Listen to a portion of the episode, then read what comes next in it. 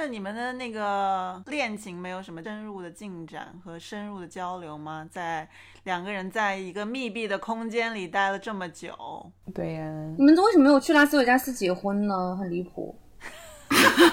你才离谱吧？你才离谱呢！我现在没有这个瘾。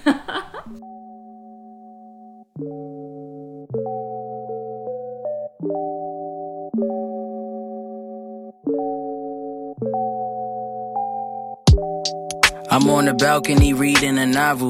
I take the best advice from both the Quran and the Bible.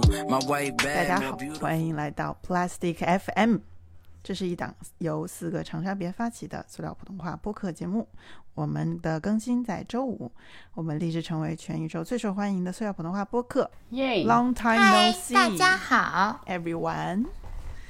对，我们今天这次录音也是挺不容易的。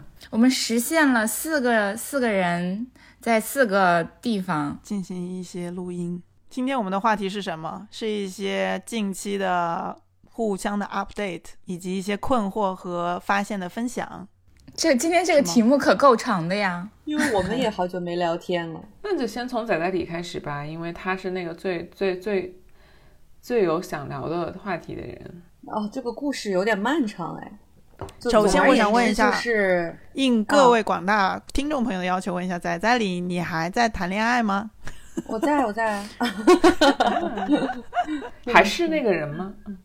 是的，是的，是的，稳定了一些，是的。嗯，OK，好的，继续继续。然后就是除了还在谈恋爱以外，就是算是半回到了职场吧，因为突然间就是有一些工作上的事情砸向了我，然后就是前段时间在帮帮一个呃朋友吧，算是朋友吧，帮朋友在做呃做长沙本地的活动和长沙本地的赛事，嗯。然后他的那个比赛呢，就等于我们办了一个全国的体能邀请赛，然后就邀请了全国的这些练 CrossFit 的人啊，然后以及就是搞健身的人来长沙进行一个体能比赛。然后呢，就是这个比赛其实并不重要，重要的是就是这个比赛的赛程的设置，它是男女混合赛。然后当时他公布了这个比赛的内容之后呢，就是它其实有两个有争议的项目，一个是那个划船和单车，嗯，然后它是按照一比零点五的这样的一个呃零点八五的这样的一个系数，就比如说划船，男生需要划一千米，然后女生需要划八百五十米，啊，对，好，然后这是其中一个有争有争议的点，什么争议一会儿再说。然后另外一个有争议的点就是爬绳，就爬绳嗯这个项目，嗯有女生反映高度一样，就是你你绳子的长度一样，然后就是从地到天花板的这个高度一样，然后对女生来说不太公平。嗯然后或者是说，如果允许男生起跳，就是总的来说都对女生不太公平啊。等一下啊，我有一个疑问，我先问一下，啊，你们的排名是男女混合排啊？它其实是一个团体赛。那男女的比例是一样的，人数是一样的吗？可比如说两男两女，或者是两女一男？不是不，是，就是这这个这个确实是一个那个赛程上的问题，就是它其实虽然虽然说是一个团体赛，但是它是三个人一组，然后每个人去比一项。就是可以两个男生一个女生，或者是两个女生一个男生，或者三个男生，对，你们是自己决定然后混在一起比赛本。来就也看策略的吧？是，混在一起就是你得去适应规则嘛，混对，在它就是团队混在一起按照团队排名啊，对啊。团队成绩排名啊。哦，就比方说我们是。Plastic FM 组，就是很不幸我们组是四个女生，但是有可能其他的组就是有男有女或者怎么样。嗯嗯嗯嗯，对，爬绳是赛前就有人说，就有女生说觉得不公平，因为觉得女生个子比较小，然后上肢力量比较差，嗯。嗯，然后弹跳跟爆发也不如男生，所以就是觉得在爬绳这个环节，从一开始就女生就会先天占劣势，嗯，然后这时候就有男生出来反驳了。然后他就说，那个男生说，他说我一个男生说我只有一米六，然后另外一个男生说我两百斤，就是、嗯。就是他们认为，呃，你所说的那些女生的劣势，就是你你觉得男生是优势的点，男生可能在这个项目上他其实也是劣势。就比如说体重大，你肯定是你你相对你的你难以拽起你更大的自重嘛，你爬绳的话，就是你难以负担你更大的自重嘛。嗯，但对我我对这个赛程的设置首先有一些疑问，但是我觉得这两个男生的反驳意见完全不能反驳，就是赛程设置的不合理的问题。我觉得，因为他们的是极个别的情况，我觉得这个不能说是你一米六，你两百斤，就说明女生在这个项目里的劣势不存在。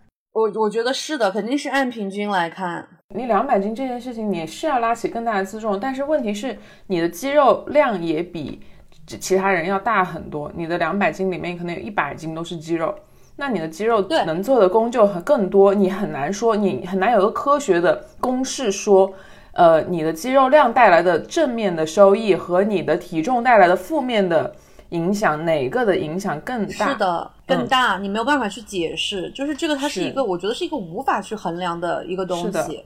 然后你就包括女生里面，女生也会有个例，对吧？我女生我也有长到一米八的，对，就是你一样的。如果你只是去看一个平均的情况呢，那你还要把你其他东西全部都算进去啊，你的年龄、你的训练时长、你的平常的训练频率。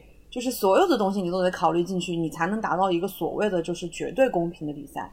而且我我后来就是我去想了一个点，就是如果你要求绝对的公平，那首先你就不能办男女混赛，对，对吧？对，是这样的。就是如果你我觉得可以就是办男女混赛，但是我觉得这个就是男女混赛是绝对计算不出来一个，嗯，是同一个规则可以适用于男生和女生的。对，或者是你就是规定好了是两个男生和一个女生这样的比例。对，或者是按嗯排名拿对，或者是就规定好，比如说你项目一跟项目二你就只能男生做，然后项目对三你就只能女生做，就是这样子，或这样可能或许会好一点。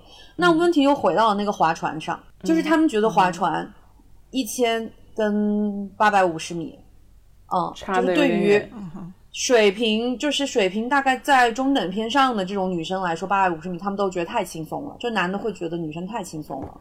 啊，不会诶，我们是零点八1000诶，正常的 box 是对对对，零点八。正常是正常的 box 都是零点八，嗯，但是因为就是他就是考虑了一些呃少数的那种顶尖运动员的，其实说白了，我觉得他在设置这个这个赛程的时候，他考虑的就是一二三名之间可能存在的这个就是竞争力的问题，所以他把这个男女之间的系数调到了零点八五，因为是万佳丽去比划船啊，他们只是针对万佳丽吧？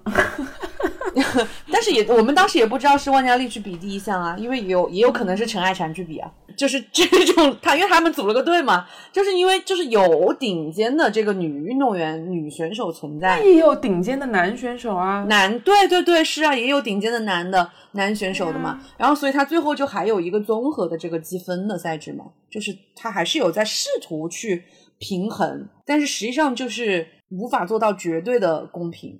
我如果你要要求绝对的公平的话，那就只能男的跟男的女比，女的跟女的比。要么就是希望以后出现一个这种绝对公平的赛制，因为你如果比如说两个男生一个女生，或者两个男生两个男女生不就行了吗？这个规定好了不就行了吗？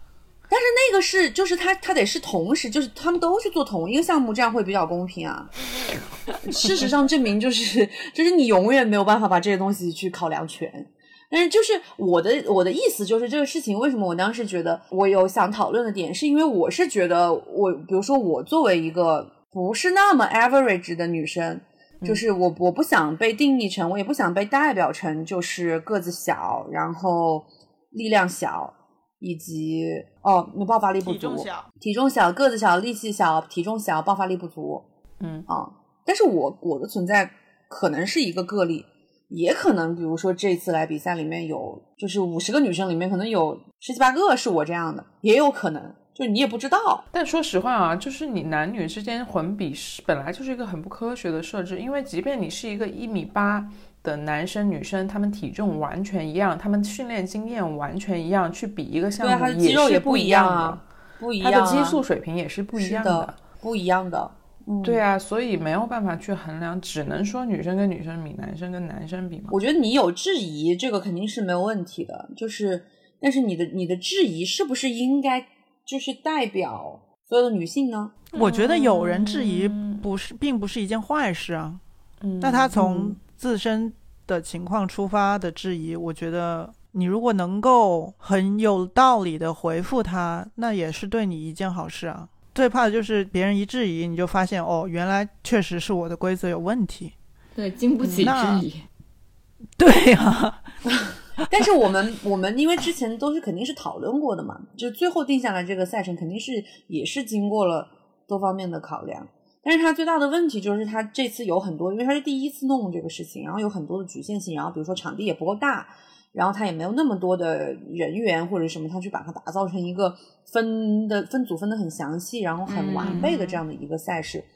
那当时他去吸引这些人来参赛的点，就是他的奖金是就是非常非常高的，就是高出了你一般 CrossFit 赛事可能三倍吧。就他第一名可能三万，第二名两万，第三名一万。嗯，奖哦金又很高，就大概是这样的一个奖，这样对这样一个奖金的设置，所以当时就吸引了很多人来了。然后逐步就是逐就逐渐这样公布了这个赛程之后呢，那肯定就是有一些人会对这个赛程的设置有一些质疑，嗯对吧？我觉得就是所有的质疑都是合理质疑，因为你你作为参赛者，你肯定是可以对这个赛事本身去发表你的看法的。我只是就是觉得说，就在这个过程中，如果我就是作为一个女生，我就对这个事情提出了质疑，然后我以我我不是以我个人的角度，而是我是以一个代表了就是所谓女性的角度，嗯这样子去点评，去过度的去追求这个所谓的绝对的，从性别的角度上过度去追求这个所谓的公平，是不是对某一些女性来说，它也是一种不公平？就你比如说，可能万佳丽跟陈爱婵这种级别的人，她没有想要被代表，就她也没有想要被定义，或者说不是说陈爱婵或者万佳丽这种就是顶尖的选手，就像我这样，我不是一个普世意义上的这种呃啊，就是说白了，就是你不是那个矮的，就是你爬绳对你没有对对影响，对对对对对，所以你觉得他的那个论点不能代表你。就我比如说我不是那个矮的，我嗯可能我也不是那个轻的，对然后我也不是那个力量弱的，是我也不是那个爆发力不行的，就不是说我一个人必须全部不是以上这些，但是我可能就是我有其中一项，我觉得嗯我有这个能力去跟男生竞争。那但是你要知道，你这种想法更不能代表绝大多数的女性哎，因为对啊，你不在平均数上，你不在中位数上。所以，我们认为的平均数，也就是说，我们认为的对于女性的定义就是个子小、体重轻、呃，上肢力量差以及爆发力差，这个是我们对女性的普遍的定义嘛？因为女性平均身高就是低于如果相较如果相较男性的话是呀，对啊，为什么不是呢？为什么不是呢如如？如果我嗯并不是说他差就会差到哪里去，而是一个比如说同等体格的男的和女的，他的爆发力女的就是低于男的呀，这有什么嗯觉得被歧视的呢？如果要是是我来设置规则的话，我肯定会把男的和女的设置不同的爬升高度的。嗯，或者就是这个项目或者是这个项目只能女生参加，或者是男生跟男生比，女生跟女生比。比如说有一个有一个案例是说，当时有一个新西兰的变性人，就是一个他原来是男生，然后他变性成为女生，然后去参加举重比赛，然后这件事情争议就很大。那作为你来说，你就认为这个事情是公平的，是吗？即便他原来是个男的，他的荷尔蒙水平可能跟女生不一样。那他如果就是比如说他的激素水平跟荷尔蒙通过药物已经调节到跟女生一样了呢？就是他当时是说的是，他是说他那个激素水平其实是跟女生一样了，但是他之前因为因为男作为男性给他打下的这个肌肉量的基础，对他的积累不奠定了一样。他不公平。对啊，嗯你想，你想一个一个已经就是他在荷尔蒙水平被严格的控制到了跟其他女性完全一样的程度去参加比赛的人，他都会被大众很多大众质疑，更何况是一个真正的男生和真正的女生去比呢？回到最根本，是不是就是这种生理上的、客观上的差距，就是男女的平均的差距？是不是对女性的一种冒犯啊？我觉得应该不算是吧。嗯但你你有你有觉得被冒犯到了是吗？我觉得就是看个体感受，因为我我如果不平均，我就有可能会被冒犯到，因为我我不想被所谓的平均的这个概念去代表。就我就是如果我我自己，首先我自己可能我不是这样，那我就觉得，那你你不能一一竿子把女性都打成同一个样子。但是这个理论，我觉得放在别的领域可能合适，但是放在体育比赛这个领域。我觉得它就确实是不一定，因为我觉得在体育比赛，在体育这件事情上，男性跟女性，我觉得应该是有天然的差距的。嗯，但是话又说回来，那就是可能我忘记爬绳那组的成绩了，但是好像反正女生也是爬的挺好的。但是这个不能代表她应该跟男生爬一样的高度啊，我觉得。这只就是他能可能代表是特例他自己的训练水平非常高吧。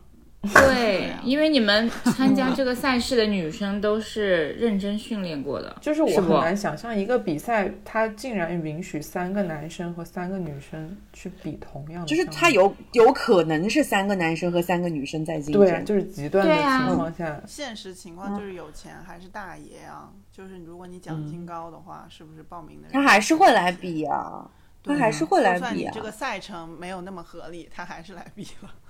是的，没有他可能是觉得更认可女性的能力一点，但是实际上背后他还是有不公平嘛。认可女性的能力，就应该把第一名给女性，然后把奖金发给女性。但是现在确实也是，确实也是啊。嗯，好的，下一个我们我比较想听小鱼的近况。我没有什么近况啊，我就是在外面玩了已在美国经快一个月快乐了。我现在就是心里很想回家，真的吗？很好玩。而且我发现现在外面根本没有什么游客，哎，没有什么现在应该是春假吧？没有是不是？没有中国游客。对，而且留学生出来玩的也不多，因为我们就是我这个时间段已经是春假几乎结束了，就是不像你之前出国旅游那样，就是能看到很多同胞。就是你我我去了，像环球影城这种地方排队的都没什么中国人。那排队的人多吗？呃，其实也还好，我买了一个 Express，几乎就是十分钟以内的所有队，但是就是除了那个任天堂的那个游戏区吧，那个要排三个小时，因为它不能用 Express。嗯，然后我昨天好好好我昨天晚上去看了那个马里奥兄弟的电影，哎，好可爱哦，国内也现在也上映了，对，真的很好看，很幼稚，很蠢。你有克制住不逛街吗？为什么要克制啊？因为他开始去之前就疯狂的 pack，然后他就说他去了美国不要花时间在逛街上，他把所有的时间留给公路旅行啊，就是以及去看一些有趣的东西。是的，但是就是发现我看有趣的途中，就是还是会经过一些商店，然后就进去，然后发现 就是随手买一些东西吧。就是，但是我 我买的几乎都是男装，可能就是都买了一些，嗯，就是运动休闲类的品牌吧。吧买了一件卡哈特的外套，工装外套。那你们的那个恋情没有什么进更更深入的进展和深入的交流吗？在两个人在一个密闭的空间里待了这么久，对呀，你们为什么没有去拉斯维加斯结婚呢？很离谱。你才离谱吧？你才离谱呢！我现在没有这个瘾，挺好的吧？嗯，就没有什么大的矛盾哎，就还比较好，毕恭毕敬，大大家都。而我我我也有，就是稍微控制一下自己吧，因为我我你知道，我妈在我出行之前就是跟我说，她说你出去玩什么事情就不要那么计较了，就是哦收敛一下自己。是一些就是处世哲理，我觉得。哪方面啊？但是所有的事情，不是如果你仔细想想，你都可以不要那么在乎吧。不是因为我，因为我当然知道我妈妈在说什么，因为我是就是对其他事情我是一个完全不计较的事情，我不可能跟路人扯皮，我也不可能跟美国人大打出手吧。啊他肯定就是对于我旅旅我跟我的旅伴的一些就是这种，对呀、因为他可能之前也见证过我跟其他的旅伴的一些争吵有多可怕。吵架吵架，对对对，脸一拉，然后就吵起来了。我记得你有说说你有一次是什么？跟你之前的那个旅伴是因为他说要走路看上去很近，然后结果走了好久，然后你对生对对气了，对我们现在在美国不存在不存在这个问题。因为去哪里都开开车车是吗？对对对，我觉得这样很棒哎，就是因为你又多了很多在车这个空间里面相处的时间，对，哦，我不得不就是在异国说，他乡开车。是的，就是在车里面，就是跟有的人在车里面就是气不来一处来，什么事情都能杠起来。但是我，但是不是，但是我们的情况是，我觉得在在在车里面，就是我的脾气会比较更好，就是。对他，对我会觉得，因为全程都是他开车，非常辛苦。是啊，我就是很想出去玩。然后那天我就跟我妈说了，我就说小菊现在在美国玩，然后带了很多衣服去，然后她的原则就是少买，然后多看，然后多逛，就是逛那些呃美术馆啊什么的。妈说很好啊，我说那这样我六月去，我说你给我赞助一点吧。我妈说如果你打死不逛街，我可以赞助。她说如果你要逛街，你就是个无底洞，我不可能去填补你。是的，而且可能要发而且誓。美国真的买东西太贵了，买东西也很贵，吃东西也很贵。就是你看，就是那个菜单或者是它标价上的那个价格可能还好，但是买单的时候就会发现凭空多出一笔税，然后凭空多出一笔小费什么的。太贵了。对，是的，就太可怕了。然后那个我复活节假期去了一个去了英国的一个城市叫 Blackpool，它完全就像拉斯维加斯。Blackpool 是不是还有一个游乐场？对对对对对对对，说是有欧洲最长的过山车，过山然后是车在海边的。对对对，就是可以可以直接俯冲，就是入海的感觉。看海，但是它就是整个就是一个老旧，然后就是一个气氛是一个诡异，就是街上要不就是游客，要不就是醉汉或者瘾君子，嗯？然后全街都是赌场，然后游乐厅、游戏厅，然后游乐场。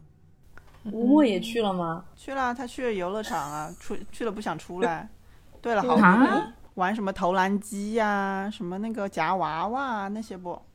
嗯，好了，下一个吧。你最近有什么心得吗？我我最近就是复活节假期嘛，然后就带着吴莫也到处玩啊。这次去了一个什么 New Forest National Park，是一个类似于森林啊那种，然后可以徒步，然后有路上有很多马、牛，然后全是 地草地那种。路上有什么马牛？然后我就发现，就是英国人很喜欢自与自然接近的生活，哎。然后我在路上就跟吴鲁在探讨，我就觉得我以前完全不喜欢这种旅程，我就喜欢在城市里玩。这个旅程很可爱啊。是啊，但是我感觉不知道是现在年纪大了还是怎么着，还是 平日的生活太刚可能就是已经城城市探索的差不多了吧？然后就觉得这种旅程还挺好的，也不需要特意做什么事情，然后就是到嗯处走一走啊，玩一玩啊。关键是吴莫也应该也挺喜欢的吧？No，他 Oh, 喜 no 欢。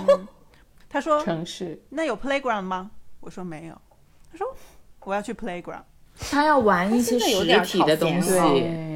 对对他要玩要滑梯玩游乐啊对啊。然后他去那个叫什么 Blackpool 的时候，就是有那种充气城堡，哇塞，疯狂！充气城堡一度成为他最爱的游戏，三点五磅只能跳六分钟，他恨不得充十次的值吧？我觉得。三十五磅也还分钟好啊。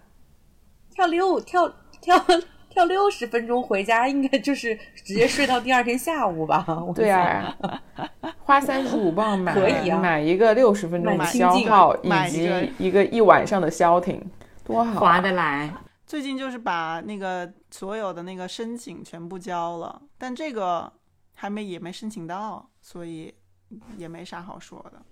什么收申请？还是你自己读书吗？对啊，我写这个文书，那个叫什么，写了好久，拜托 Chat GPT 给我改了二十次吧，大概。他改的好吗？就是如果你本身有自己的内容，你已经想好了的话，我觉得 Chat GPT 挺好用的。是的，但是如你要他给你生搬，就是编造出来是编造不出来的，他就是胡言乱语。我觉得他如果要 很胡言乱语按照你的想法去，就是以模拟你的这个想法去完成一个创作的话，你得给他把那些东西，就是前前先制条件给他列的非常细。我还是在淘宝花了二十几块钱买了个账号呢，然后啥也没干，就给一个人写那个党课的，嗯哦那个报告。你说的一个人，你还在这儿说一个人，明明就是你的母亲吧？我不能说他是我们节目的忠实听众，给他剪母掉。一个人，我妈就直接跟我说：“就发过来六道题，跟我说让 Chat GPT 帮我写一下好吗？要来不及了。哎，你妈好屌哦！然后我当时就想说，是谁告诉你的？他就跟我说，他说让机器人让快让机器人写写。然后我就让自我就自己就是给机器人做了一些那种限制嘛，就是把它尽量描述的，因为你也知道，就是党科那种讨论题目，我讲实话，中文十级的人都不一定看懂他那个题目就是问的到底什么意思。真的不，这我说实话，我自己看下去就是那句话读过去，我根本不知道它什么意思。然后就是我就给 ChatGPT 就是进行了一些那个约束跟这个就是细化，然后让他来进行了一个回答。然后大大概就是每一道题可能写了个一千二百字左右，然后就发发给了 发给了我妈。然后我妈说机器人怎么啥也不懂啊？她说一些关键的这个概念怎么都出错了。然后我说机器人要是。他作为一个美国机器人，他要是 通读中国党史，作为一个美国机器人，懂，也有点奇怪吧？你总要允许人家犯点错误吧？来自西方的机器人，他能给你写已经算好的，你就相当于就是拿刀架在他脖子上，你逼他为社会主义就是添砖加瓦。好了，下一位吧。我我要开始倒数了，快点！快点，我没有没有什么生活那就完。感悟。对了，现在反正我就是困在养育孩子这件事情上嘛。然后我现在对我最近开始接慢慢接受的一件事情，就是心态上的一个改变。就是我原来觉得我可以 handle 所有的事情，我要安排所有的事情。你终于发现你不可以了，是吗？对，现在正在一点一点的打破我的这个幻想。对自己的认知，一点一点的正在打破。看来养个孩的我觉得也子是有点。用的，可以帮帮人正 正正确的认识自己。因为我现在首先发现两点我无法掌控的事情，第一个就是我没有办法哄好我的女儿，在她极度暴躁的时候。为什么一定要哄？好她呢？周嘉诚可以月嫂、周嘉诚都但是可以，我不行。嗯因为你同样暴躁。他就是欺负你，脾气好。不完全是是有这个原因，还有一个原因或者是你太想做成那个事情了，你就会有点急。但是就是哄孩子这件事情，不是就是一个需要马上达成的。没，我在我觉得我已经把我所有的耐心都给他了，我从来没有展现出如此的耐心给一个 人。我好想看一下，你下次拍个视频给我看好吗？但是，但是现在的问题在于，就是现在他最大的需求是吃，然后我身上有食物的味道。他闹的时候，很大一部分的时候是因为没有吃好，饿了。就是你其实是那个食物，对，就是有一盘红烧肉端在他面前，却不让他吃的感觉，就是难 所以。所以甚至连周嘉诚都可以哄好他，但是我就是很难。嗯，我不，你不能说，甚至连周嘉诚都能哄好他这 这种话哈。周嘉嘉诚诚怎么说也是他的父亲。但是我觉得带娃这件事上，吴鲁也比我带的更好，就是他自己的负担也更小，对，就是他也不觉得这件事很累，然后嗯他也他反正当做是业余活动在在在活动嘛，而我们作为自己的主主主责，在在就是你不知道，他是觉得得工作对他带来的负担比带娃对他带来的负担更大。我是刚好相反，我觉得带娃让我身身心焦这个疲惫，但是工、嗯工作的话就还好。有一个事情，就是前一个周末，然后有两个周嘉诚的朋友从国外回来，然后来我们家玩，然后分别带了一个六岁多的小朋友和一个两岁的小朋友。然后那个带着两岁的小朋友的妈妈，然后就发现他的女儿拉屎了，然后他就说要借我们家洗手间弄一下，就是清理一下，换一个嗯尿布，换一个拉拉裤什么的。然后我说嗯好啊，然后但是因为我和那个呃几个妈妈先回来，因为我们开车，然后另外那个几个爸爸就是尾随在后面，就是他们用步行的方式就比我们慢一些到家。然后我就说，那你要不要，也需不需要我帮你啊？然后她说不用，她要等，她要等她老公回来，就是小孩的爸爸回来帮她弄这件事情。我说好吧，然后我也没多想。然后后来她有跟我说说为什么就是不需要我的帮忙呢？是因为不信任我。啊，她跟你说，对，就是后来就在说这个事情的时候，就是哦，大大概大概是就是她老公来了之后，然后我们就就是就是我我就说，快点快点去帮你女儿换纸尿裤，因为她需要你。然后她妈妈反正就大概就说了一下，因为我不是很相信，就她不是很相信我能帮她完成这件事情，因为在她眼里我可能是一个。搞不定自己小孩的人，她没有说具体的原因，但是我觉得她应该是因为看到了我搞不太定我的女儿，手再加上我是一个你的女儿，再加上我一个是一个新手妈妈，就是问题不在于我是不是一定要是不是一定要帮她了，就是对，就是让我意识到了，就是因为我一直给别人的印象是一个很能干的人，对，就是就是很少有人会认为我不信任你而不愿意把因为我任务交给你。觉得新手妈妈就是不被信任是一个比较正常的事情吧。然后我就会觉得你没有经验，对啊，然后原来我可能就会因此而觉得有一些难过，受伤，嗯，对，然后经过这件事情以后呢，我发现我还是要就是因为接受了连接连的打击，发现自己就是有很多任务都完不成 我就逐渐的放平了心态。然后这一次呢，没有感觉到被冒犯到，就是感觉到。嗯，我确实是没有这个能力。对，我觉得 搞不定是常态吧，就是心态上的转你变肯定是搞搞不定才是常态啊。但是你要知道，就是搞不定的时候，他的那个哭声和他难过的样子，就是你会想要让你觉得非常对，让你觉得会非常急迫的想要解决这个问题，但是你又发现你没有能力解决这个问题。就是放平心态吧。嗯就是如果有人帮手，就把就交给帮手了。为什么要自己承担这些痛苦呢？不然你花钱干什么呢？你都花了钱了，是啦，但是你知道，就原作为原来的就是掌控感，对，就是这个掌控感就不在就是我是可以花钱让别人帮我做这件事情，但是我自己要能会做这件事情，就是即便没有那个人，嗯我也能做这件事情，只是我选择不做。哦，大家，我就是时间来不及了，我要走了。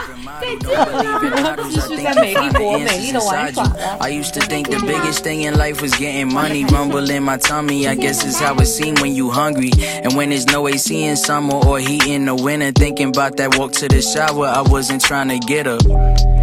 Take for granted certain shit, like never worrying if she fuck with you cause you rich, or friends feeling like they deserving of what you get, and trying to bring you down. That dollar made people.